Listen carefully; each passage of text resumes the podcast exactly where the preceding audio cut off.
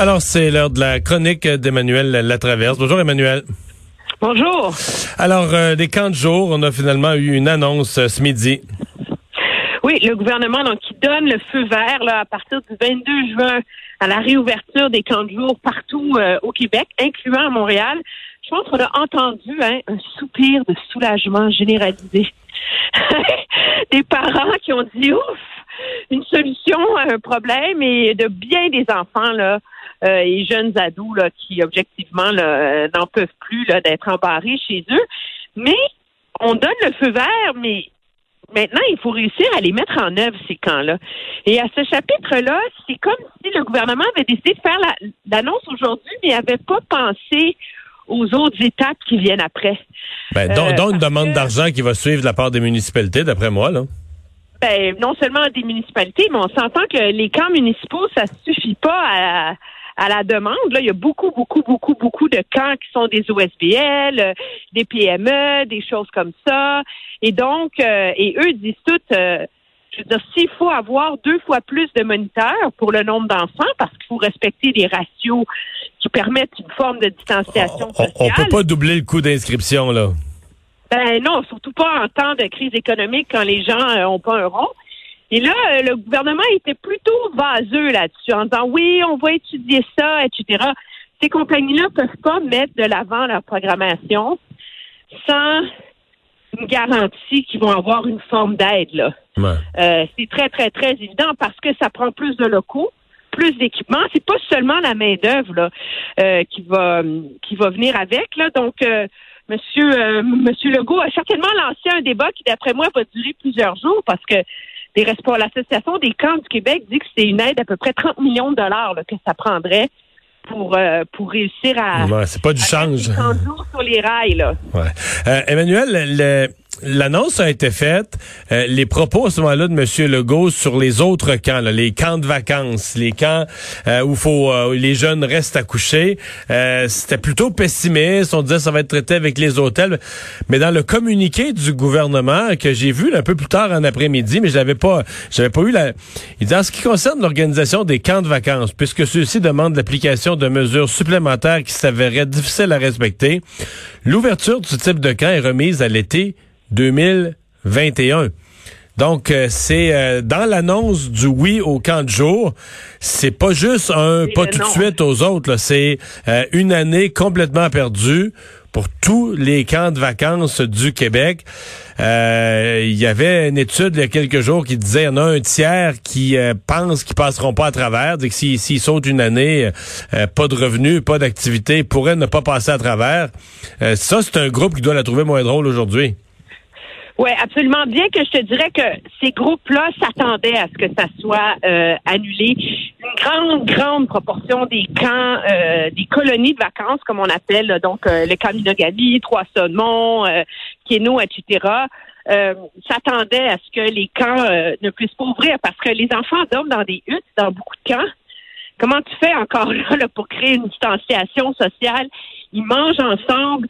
Puis toutes les activités qui font de ces expériences-là quelque chose de magique, aller en Rabaska, faire des murs d'escalade, les bivouacs, mais tu peux pas faire ça. Alors, beaucoup avaient déjà annulé, mais c'est seulement ceux qui ont les reins les plus solides qui peuvent se permettre de passer à travers une allée en gardant ces camps-là fermés. Et là encore, je pense que c'est quand même c'est des institutions.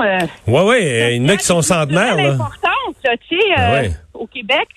C'est comme ça que beaucoup d'enfants découvrent la nature, découvrent la beauté du Québec, de ses paysages, etc. Et est-ce que la question va se poser sur si le gouvernement ne doit pas trouver une façon de, au moins, leur donner, je sais pas, ce sera des congés de taxes ou un mécanisme pour leur permettre de passer au travers. Oui, parce qu'une année... Une année sans revenu, dans leur cas, pour l'essentiel, l'activité. La plupart des camps que je connais, ils ont deux sources de revenus. Les jeunes l'été, et ils vont louer certains locaux. Là. Parfois, ils vont louer, par exemple, pour en dehors de la saison, des camps de formation ou des affaires comme ça. Ils vont pouvoir louer leurs locaux. Là, les rassemblements sont interdits, fait qu'il n'y aura pas de camp. Puis l'été, il n'y aura pas de camp parce que les jeunes seront pas au rendez-vous. Donc, ça veut dire que c'est une année avec des dépenses en assurance, en toutes sortes d'affaires et zéro revenu. Ouais, donc... En entretien aussi, parce que généralement, les belles colonies de vacances, c'est quand même des grands territoires sur les bords des lacs, avec des immeubles, etc. Donc, c'est comme une partie de notre patrimoine estival là, qui est en péril. Ouais, effectivement. Emmanuelle, on se demande, est-ce que le Québec serait prêt advenant une deuxième vague? Ben, en tout cas, le Québec et le Canada en général, de plus en plus de voix s'élèvent pour dire on est là en train de fêter le début du déconfinement. Faut pas oublier qu'il y a une deuxième vague qui risque de frapper. Et il y a des doutes sur si le Québec va être prêt, là. M. Legault le reconnaît lui-même. Le problème de la main-d'œuvre n'est pas réglé.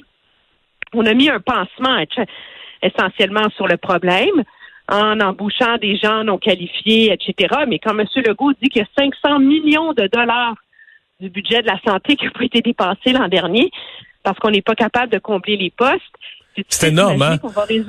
Un demi-milliard du budget de la santé qui était réservé pour la santé et qui n'a pas été dépensé parce que les postes étaient affichés, l'argent était là pour payer les gens, mais personne n'appliquait sur le poste. J'avoue que le montant, moi, quand il a dit ça tantôt, le montant m'a renversé, là. 500 millions, ça... C'est énorme.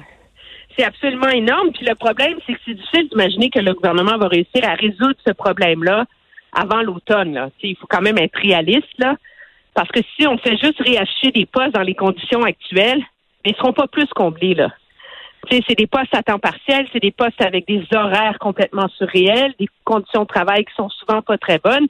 C'est la raison pour laquelle le gouvernement n'est pas capable de les combler. Alors, c'est comme toutes les relations de travail qu'il faut réinventer dans le milieu de la santé pour les infirmières, les auxiliaires, les préposés aux bénéficiaires. Et ça, c'est une réflexion en profondeur. Je suis pas certaine qu'on va y arriver d'ici là. Donc, il y a ce problème-là. Puis au chapitre de l'équipement de protection, on n'est plus dans un contexte de pénurie comme on l'était au mois de mars dernier. Mais il n'y a pas une immense marge de manœuvre. On n'a pas 90 jours de réserve là, pour affronter là, une deuxième vague, etc. Alors, on mise beaucoup sur la part du secteur manufacturier canadien dans le courant de l'été. Mais encore là, c'est pas fait ça encore. Puis la question des tests, moi je pense demeure entière là. Le gouvernement annonçait le 8 mai qu'en une semaine on serait à 14 000 tests par jour. On est rendu au 22, puis on est chanceux si on se rend à 12 000 une journée là. Alors ça pose. Mais on dirait qu'il y a on dirait qu'il y a comme un blocage, là, un cran d'arrêt. Là. On avait monté le nombre de tests, puis tout à coup ça. C'est 11-12 000, on dirait que ça bloque là. Je sais pas c'est quoi le cran d'arrêt. Ben, il y a un défi de main-d'œuvre, de un. Et de deux, si on fait les tests, il faut les traiter, mais il faut être en mesure de faire les dépistages après. Et ces dépistages-là, c'est ce retraçage des contacts de la personne contaminée est supposé se faire dans les 48 heures, les 24 heures dans le meilleur des cas. Et ça, on n'arrive pas non plus à atteindre ça. Alors, tant qu'on trouve pas un rythme de croisière là-dessus, c'est évident qu'on ne peut pas se sentir protégé par une deuxième vague. C'est la raison pour laquelle le fédéral a carrément offert aux provinces de payer pour les tests. C'est-à-dire, écoutez, on s'en occupe, là, OK?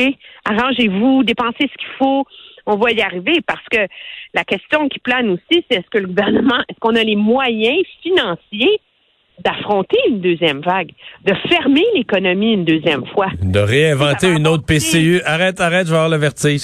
Genre, je m'évadouille. C'est 250 milliards pour 2 mois. On fait quoi au mois de septembre, là? Merci, Emmanuelle. Oui, c'est ça. Tu vas faire des beaux rêves cette nuit. Bye-bye.